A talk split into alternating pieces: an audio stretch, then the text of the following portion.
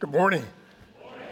You know, I couldn't, I really couldn't think of a better way uh, to start a new year than to gather with God's people in God's house to praise His holy name. And to do that with communion. What a wonderful way uh, to just demonstrate the love that we have for Christ, uh, to give Him uh, honor for what He has done for us. Uh, but to also think about what He is doing through His people as we are His ambassadors to a world that desperately needs the light of the love of Jesus Christ. What a wonderful way to start our year. And uh, Pastor Sam, thank you so much for Hosea. Uh, by his help, let us return. What a great way uh, to introduce this mini-series uh, that we're going to talk about formation, to be Come more and more each and every day like our Lord and Savior Jesus Christ. That, that's our goal, uh, to live lives that are pleasing to Him in everything that we think, everything that we do, the motivation for why we do what we do. It's all because we love Him, and by His help, we're able to accomplish that. So turn with me back to uh, Second Timothy chapter three. I, I pray that each of you would have your copy of the Word of God.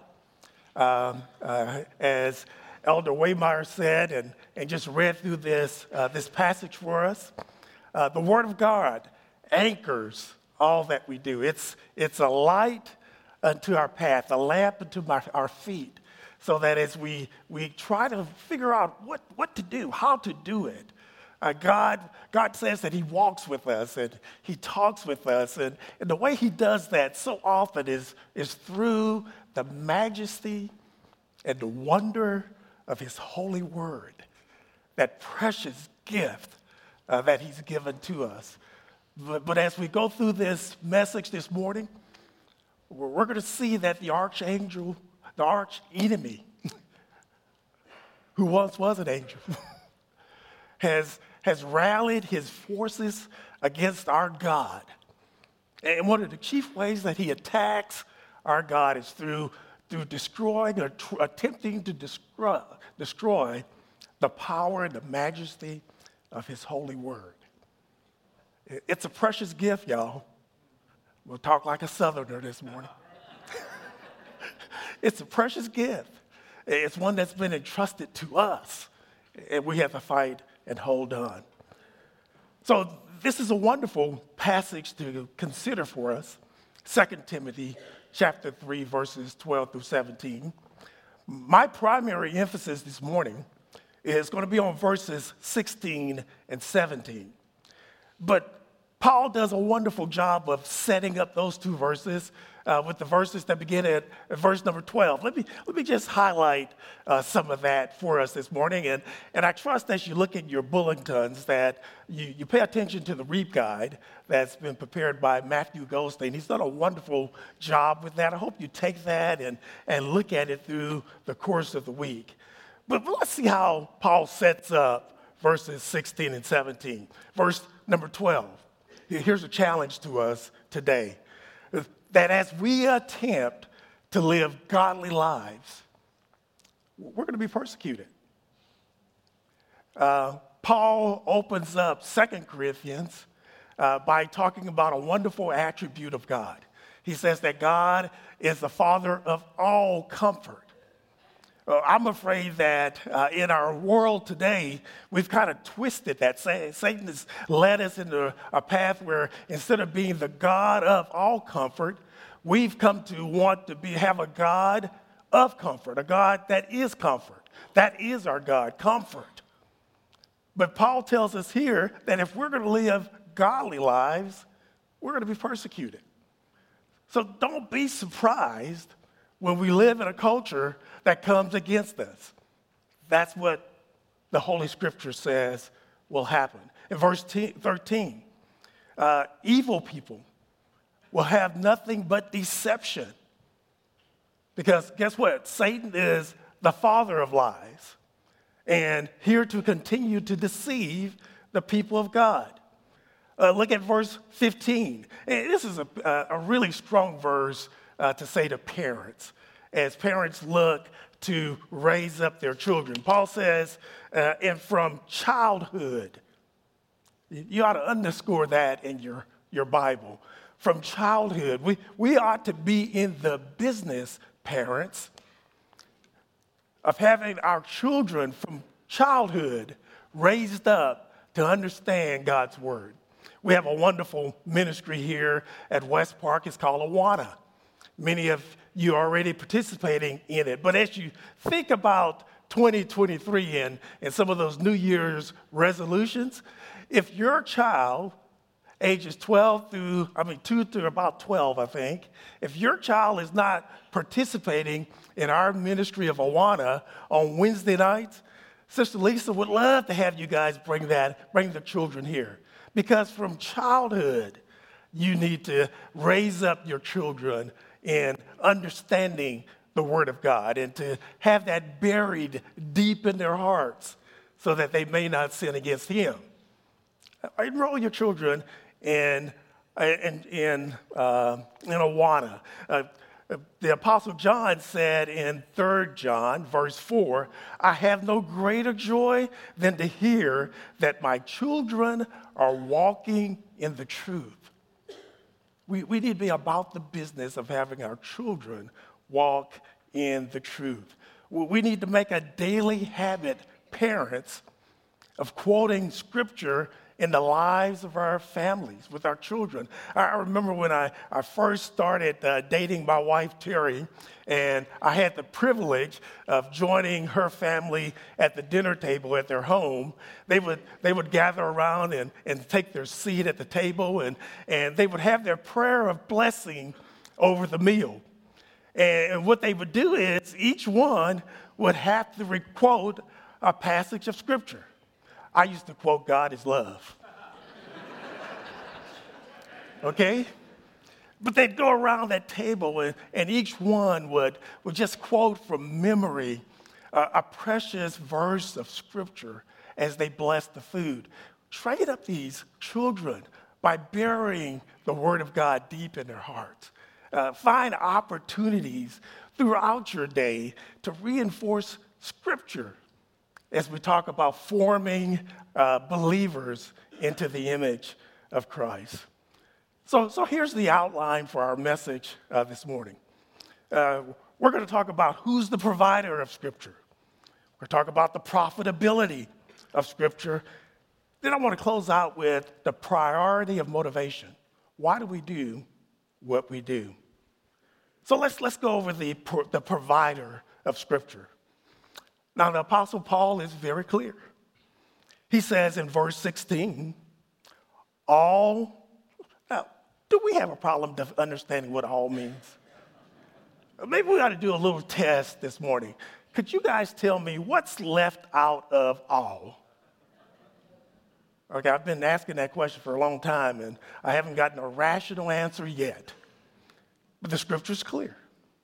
All Scripture is breathed out by God and profitable for teaching, for reproof, for correction, and for training in righteousness. That's the recipe of how Scripture forms our life, through teaching, through reproof, through correction, through training. We're going to cover each one of those points here in just a minute. But let me start off with some sad news. We live in a world today that is becoming more and more secular. It's a world that denies the very existence of a supernatural being who created the universe to serve His purposes. In today's world, to retain a commitment to a supreme being is to remain stuck in the dark ages of ignorance and simplicity. It means that if you are committed to the God of the Bible, then your basic intelligence is being called into, into question. Now, humanity has evolved to the point where God is no longer needed. And if the God of the Bible does not exist, and if He is not the source of divine revelation, that we can just cast that Bible aside. No need to pay any more attention to what the Lord has to say. And so the very nature and character of Scripture is under attack. And that's a clear attack on the character of God himself. Here's the deal.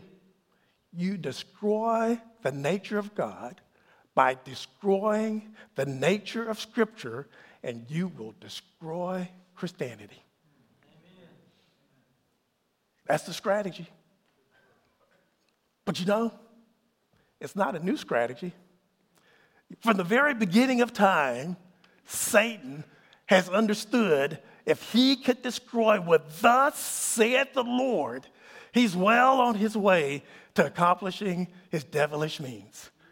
Uh, look at Genesis three one. Uh, from the very beginning, the father of lies was at his business. He says the, the serpent was more crafty than any other beast of the field that the Lord God had made. He said to the woman, and underlying this, did God actually say? Did God actually say? And what did he say? Everything that is contained in the words of Scripture. And so the point to be made is this, that when we hold that precious gift in our hands, I'm still an advocate of, of having a book that you can hold in your hands. Nothing wrong with reading it on your tablets and on your phones until the batteries go out. But get a book that you can hold in your hands. And you can see that all Scripture has been provided to us by God. Now, let me just talk about the character of what God has provided. I'm just going to rattle through these passages. You don't have to turn to those, but just listen clearly, closely. First Thessalonians two, verse thirteen. And so we also thank constantly God for this, that when you received the word of God, which you heard from us, you accepted it not as the word of men, but as what it really is, the word of God, which is at work in you believers. That's Second Thessalonians two thirteen. Second Peter one twenty-one. For no prophecy was ever produced by the will of men, but men spoke from God as they were carried along by the Holy Spirit. Second Peter one twenty-one. Not to, to leave the, uh, the Old Testament out of this battle. Look at what brother Isaiah said.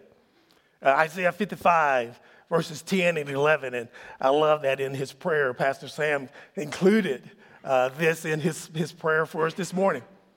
Here, here's what Isaiah says.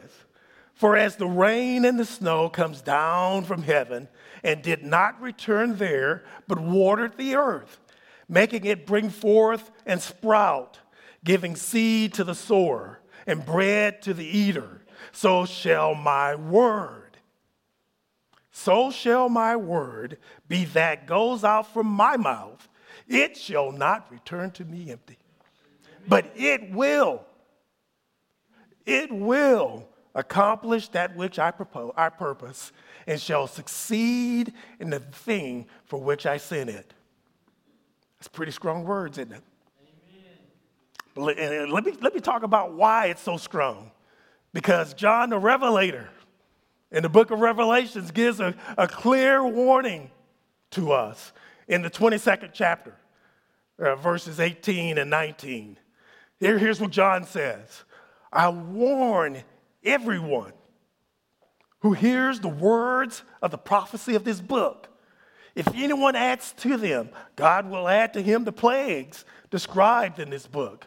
Verse nineteen, and if anyone takes away from the words of this book, of this prophecy, God will take away his share in the tree of life and in the holy city, which are described in this book. God's serious about his word. Amen. Beloved, we need to be serious as well. I wish that was true. But sadly, I'm starting to believe that maybe it isn't. You ask why? Uh, because the deceiver is actively talking and believers are actively listening. Let me say that again. The deceiver is talking. He's spewing out lies. And sadly, far too many believers are starting to listen. Now, how do I know that? Well, I'm going to share some facts with you. Didn't get my doctorate for nothing. I need to share some facts. Every year, for the last several years, uh, Ligonier Ministries and Lifeway Research have partnered to co- together to conduct a comprehensive survey, survey concerning the prevailing views on how people view Scripture. Now, here's what that survey says. First of all, it states what its purpose is. Let me read that for you. The twenty twenty-two, this is just last year, State of Theology survey reveals that Americans increasingly reject the divine origin and complete accuracy of the Bible, with no enduring plumb line of absolute truth to conform to. U S adults, U S adults are also increasingly holding to unbiblical worldviews related to many different to- topics. In the evangelical sphere, doctrines including the deity and the exclusivity of Jesus Christ, as well as the inspiration and authority of the Bible, are increasingly being rejected. There are some positive trends that are present, but the overall inconsistent biblical ethnic, ethic is also evident. So, so what is meant by this inconsistent biblical ethic? Well, just briefly, here's some of the questions and responses uh, that are reported in that survey. First one, concerning if the Bible is viewed as the highest authority for what to believe. Here's the report. ninety-nine percent of evangelicals strongly agree that it's a good thing. Well, we need to applause on that. ninety-nine percent, that's pretty strong of you people out there, agree that the Bible is to be reviewed, is to be viewed as the highest authority for what we are to believe. But let's ask another question. forty-three percent of evangelicals believe that God still learns and adapts to certain, to different circumstances. Now think about that. What that really is saying is God didn't know it all. All right? What God's got to do is he's got to watch people do foolishness and then figure out what he's going to do about the foolishness they've just done. That forty-three percent of evangelicals believe that. Now, that doesn't align with ninety-nine percent that say it's the authority. Well, what's going on here? Where is this disconnect? Well, let's get down to that. All right, here's where I think it's headed to. And I think it has to do with how we handle and treat God's word. When evangelicals are asked if they think that Jesus was a great teacher, but that he was not God, only fifty percent of evangelicals reject that statement. Now, fifty percent might seem like a strong number, but what does that imply? If only fifty percent strongly reject that premise, that means that another fifty percent of us, to some varying degree, don't. That is disturbing. It's disturbing to me. And I hope that you would agree that for fifty percent to only stand firm that Jesus is God is a troubling statistic. But here's what's even more troubling to me about that statistic. As I look at the trend of the survey over the last several years, that it started off at ten percent, then it went to twenty percent. A couple years ago, it was at thirty-five percent. But now it's up to fifty percent. You see where that trend's going? That's a huge concern. It's a huge concern because the gospel is wrapped in the fact that Jesus Christ is God. Amen. Anything less than that destroys the veracity of the gospel. We need to be concerned about that. Now, here's the deal. Why, are, why is there this drift away from the, the, the truth that is in the Scripture? Why is that happening? Well, here's where I think it is. It's because people aren't reading their Bibles. The latest data shows that only thirty-two percent of evangelicals read their Bibles every day. Folks, this is our playbook. If Nick Saban took the Alabama football team to the game and they hadn't read the playbook, you know what he'll be? Upset. Upset. But only thirty-two percent of us are reading our Bibles every day. But here's something that's even more un- unsettling to me. twelve percent to fifteen percent of evangelicals reveal they never read their Bibles at all. Now look. Lying is a sin. But if somebody asked me that question and I didn't read my Bible every day, I think I'd just lie. Okay? They don't read their Bible at all.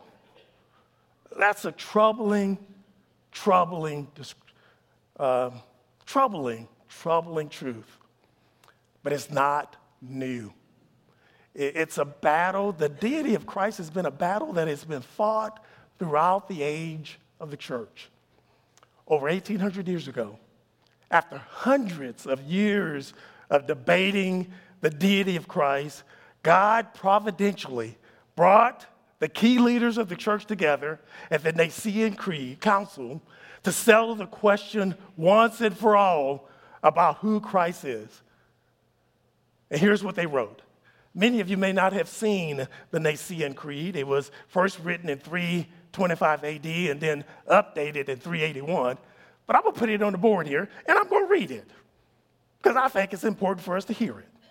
Here is the battle that was fought over the deity and the character of Christ and how the early church fathers came together and said, we're going to put this issue to bed.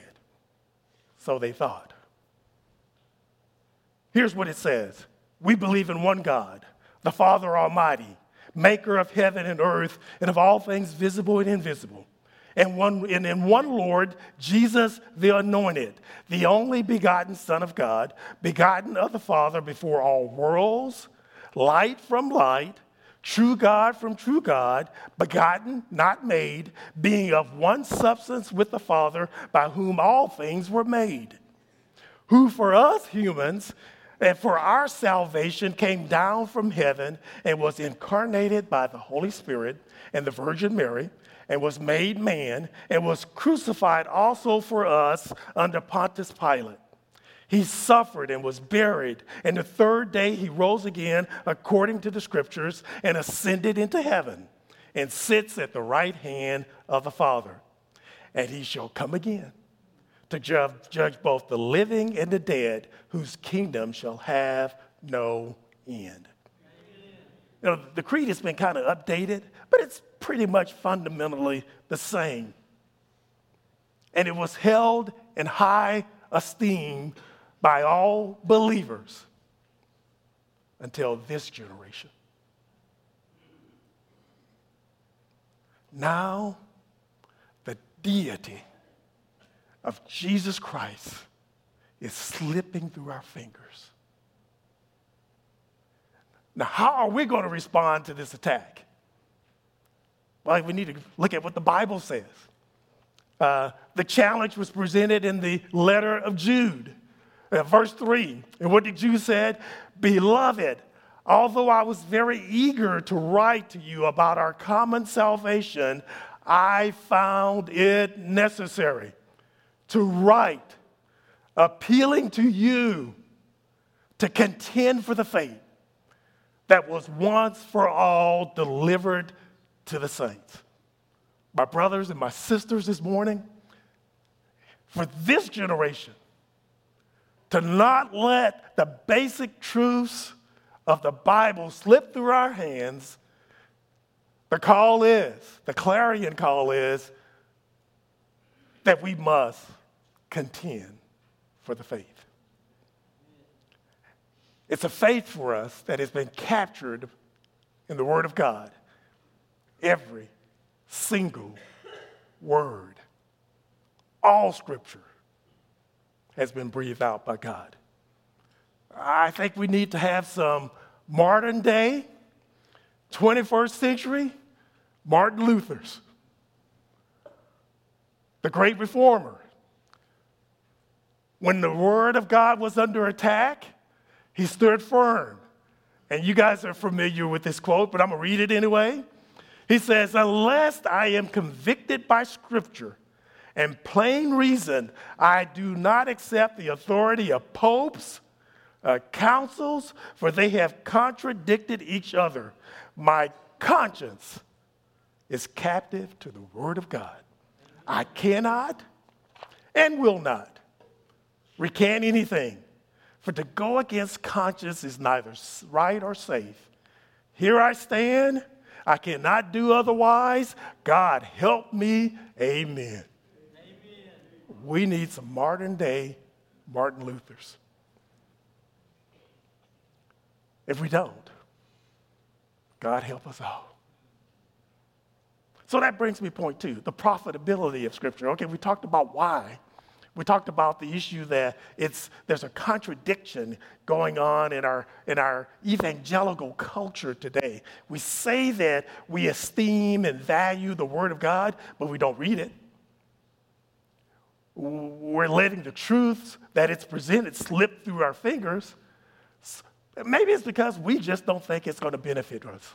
Maybe we think we need to go the human solutions to get those issues that ail us addressed, because our God is comfort. Okay? So how is Scripture profitable? Well, again, Paul says all Scripture is breathed out by God, profitable for teaching, for reproof, for correction, and for training in righteousness. Profit has to do with the proper application of God's Word. Uh, this past Advent season, we took the time to, to walk through uh, many biblical passages about the character and nature of Christ. And Isaiah nine is one of my favorites because it talks about Jesus Christ as the wonderful counselor. Now, how does the Word of God counsel us? I want to want to give to you a, a little process that I think is very important for us to have in our mind when we think about how does the Word counsel us to deal with the issues of life. Here's how the Word counsels us. Three things. It counsels us on what to think, what to do based on what we think, and how to have a proper motivation for doing what we do based on what we think. What we think, what we do, what's the motivation? That's, that's the rubric. That's the basic principle when we look at God's Word and the truth that is contained in it, how it should play itself out and how we live our lives. What we think, what we do, and why we do it. So what to think? Paul specifically uh, talks about teaching, reproof, and correction. Now look, I was born at night, but not last night. I know that most of you out there don't want nobody telling you what to think. Right? Amen? Who are you to tell me what to think? Well, the problem with that is we want to talk to God and tell him, who are you to tell me what to think? But that's exactly what the Word of God does. And as we talk about being conformed and transformed into the likeness of Christ, God's given us a roadmap. It's called the Holy Scripture. It lays out for us what we ought to think. Uh, Proverbs three, five through eight. Uh, many of you could quote that from memory, but I'm going to read it. Trust in the Lord with all your heart, and do not lean on your own understanding. In all, there's that bad word again. In all your ways, acknowledge him, and he will make straight your path. Folks, verse seven, be not wise in your own eyes. Fear the Lord. Turn away from evil. And it will be healing. It will be healing to your flesh and a refreshment to your bones. Proverbs thirteen, fifteen. You don't want to go that route? You don't want to lean to your own understanding? You don't want God to tell you how to think? Where Proverbs thirteen, fifteen says, here's what's going to happen. Good understanding gives favor, but the way of the transgressor is hard. If we keep going our own way and refusing to let God tell us how to think, your way is going to be hard. We use teaching, reproof, and correction to transform our thinking so we know how to think. And that brings up the fourth element of what Paul says in this little process. It's called the discipline of training. Uh, here's the essence of what training means. Training means to correct mistakes and curb the passions by cultivating the soul through the practice of godly disciplines. And that training discipline includes the regiment of Bible study, scripture meditation and memorization, and prayer. You want to walk a disciplined life? Here's what God's told you to do. Study your Bible. Meditate on the scripture. Sink it deep in your heart through memorization. And please don't forget prayer. Next week, uh, there will be a message presented on the discipline of prayer. I pray that you get prayed up for that one. Get prayed up for that one. And let me let me just, so I know in our modern day culture, we've got, we're, we're getting ready to send people back to the moon and then on to Mars, and we're just doing so many wonderful things. And, and, and to sit back and go, hey, this Bible thing, I, man, Al, that's just, that's just simplistic thinking. You know, wake up. And look, I agree. Uh, the, the, the Bible is not a textbook about everything that we see going on in life. However, believers must remain committed, must remain loyal in their commitment to please God in everything they do, including our thinking. It, it, need to be, it needs to be the leading objective in everything we do. So, for instance, for a Christian who studied to become a well-equipped medical doctor, certainly the Bible is not his textbook. But look, let me let me give you a piece of advice. Uh, be careful about going to a doctor that denies the existence of God. I, before the doctor cuts on me, I hope he's prayed up about it. Okay? Uh, he needs to practice in a manner that pleases God. Any academic teacher that declares that they are a Christ follower must teach in a manner that pleases God. Any politician, thank you, Paul, any law enforcement official, any craftsperson or supervisor or employee must always seek to think in a manner that first pleases God. That's a good thing, because we recognize that God is in control of everything. Amen. And through God's common grace, he's even allowed unbelievers to be a blessing to his creation. I know many of you have often heard me say, I, I just thank God for the microwave oven. I, I, don't, I don't think a, a believer necessarily invented that microwave oven, but I'm sure glad, happy that God gave somebody the ability to come up with that machine, because I use it all the time. So through God's common grace, he allows humanity to come up with all of these marvelous inventions that we so much enjoy. So I'm not trying to press the Bible into areas that God didn't intend for it to speak to. I think that's missing the point. But I would contend, contend this. I, I would say that whenever the Bible speaks to non-theological subjects, it speaks truthfully and authoritative, authoritatively. And believers must align their thoughts accordingly. Again, Martin Luther stands loud and clear. I cannot and will not recant anything, for to do so is neither right nor safe. You know, that was, Martin said those, those words in, in fifteen seventeen.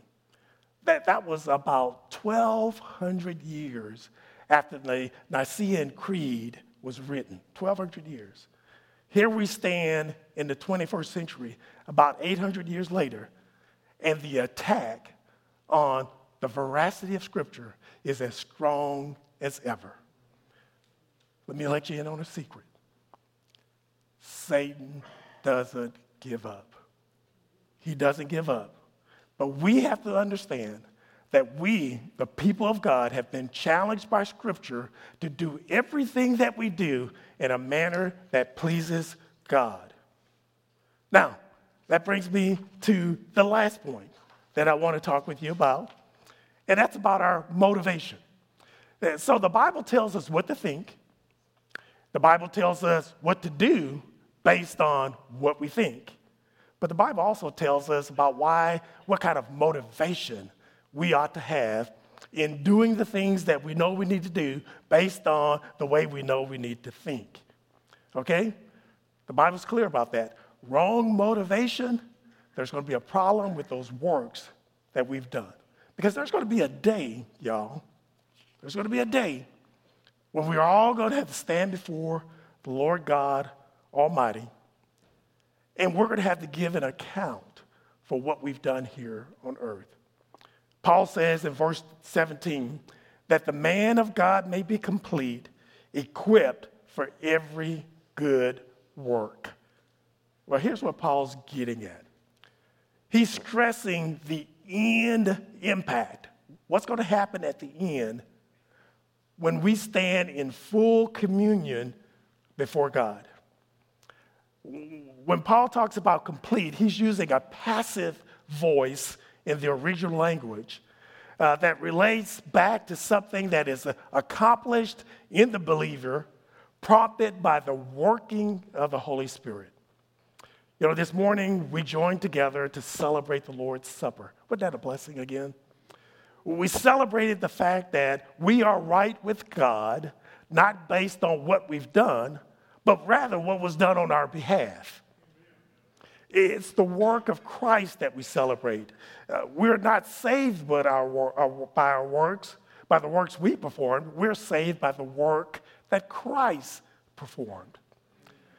So when Paul starts talking about the man of God may be complete, he's, he's really letting us in on, on, on how this process actually happens. It, it, our thinking is transformed into alignment with God's thinking when we begin to do things in compliance with not what we believe, not what we want, and not what we desire in our fallen nature, but we're starting to do things out of motivation for what God has done for us. Amen. Look, I am motivated to talk about the truth of God, to talk about the love of God for his creation, not because I get huge benefits out of it, but because I love him. That is the motivation that we all should strive for. Paul goes into a lot of depth around why that motivation is important in Second Corinthians. He, he talks about the fact that one day we're going to all stand before the judgment seat of God as believers, as believers, and our works, the things that we've done for Christ, what we thought about, what we think, all of that will be judged. And if it's not performed or completed out of the proper motivation, it's going to all be for naught. Here's what Paul says in First Corinthians chapter three, verses twelve through fifteen.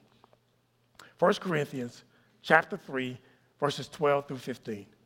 Now, if anyone builds on the foundation with gold, silver, precious stones, wood, hay, straw, each one's work will become evident, for the day will disclose it, because it will be revealed by fire. And the fire will test what sort of work each one has done. Verse fourteen, if the work that anyone has built on the foundation survives, he will receive a reward. If anyone's work is burnt up, he will suffer loss, though he himself will not be saved, will be saved, but only as through fire. So every believer will give an account of himself, and the Lord will judge the quality of the work based on, including what we think. Again, the believer's position is in Christ. So it's through Christ that we do everything that we're due, that we've, we've accomplished. And, but our motivation is so important. Works produced out of any other motivation than a love for Jesus Christ will resemble wood, hay, and stubble, worthless, shallow, that have no spiritual value.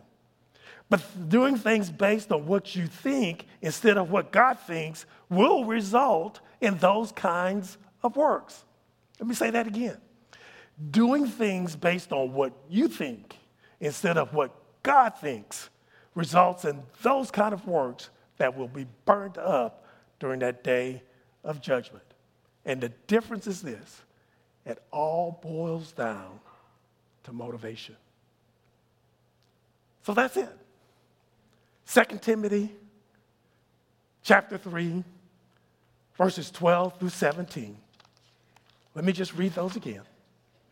When it comes to spiritual formation and having a high view of Scripture, Paul writes, indeed, all who desire to live a godly life in Christ Jesus will be prosecuted, while evil people and imposters will go on from bad to worse, deceiving and being deceived.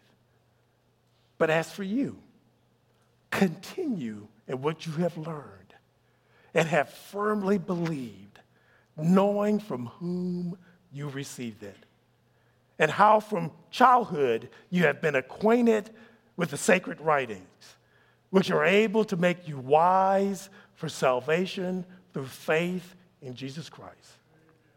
All Scripture is breathed out by God and profitable for teaching, for reproof, for correction, and for training in righteousness, that the man of God may be complete, equipped for every good work. Amen. God is the provider of all Scripture. Scripture is profitable for us in everything that we do. We must have the proper motivation. I'm going to close by giving you one more statistic. I just couldn't help it.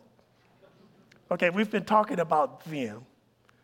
Let me talk a little bit about us here at West Park. Had one of our uh, staff members to, to take a look at some of our numbers from last year. And so I want to offer a challenge uh, to each and every one of you. I've already talked to the parents and challenged you about having your kids in Awana. Now I want to talk to you adults that don't want anybody telling you what to think, okay? But here's what the deal is. Last year, about forty-three percent of our, the people who consider West Park to be their church home, regular attenders, members, about forty-three percent of you guys were enrolled in our Sunday morning equipping classes. I want that number to be eighty percent.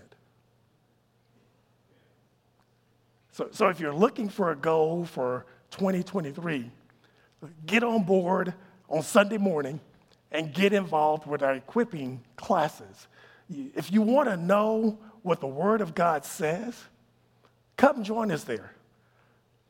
For, we need to get that number up. Um, community groups. We're going to have a, a message on community. We have less than twenty community groups in our church meeting right now. For a church of our size, that number ought to be close to fifty. We need you to get in community groups. We have a, a prayer leader, ministry leadership team here that throughout the year we put on a specific prayer-focused events. Guys, we need to increase the attendance at those events.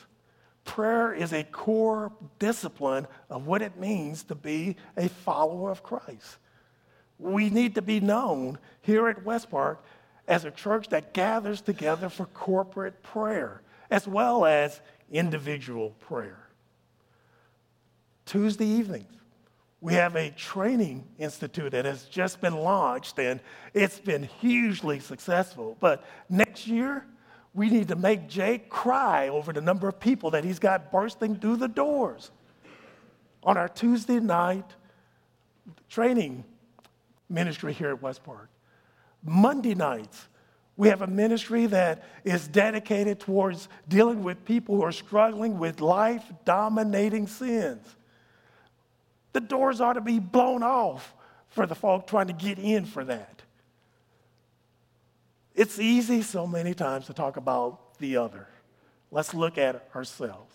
And so that's a challenge I, I want to leave with you, because God wants you to know how he thinks. God wants you to do what you do based on what he thinks. God wants you to have the right motivation in everything that you do. Amen? Amen. Let's pray.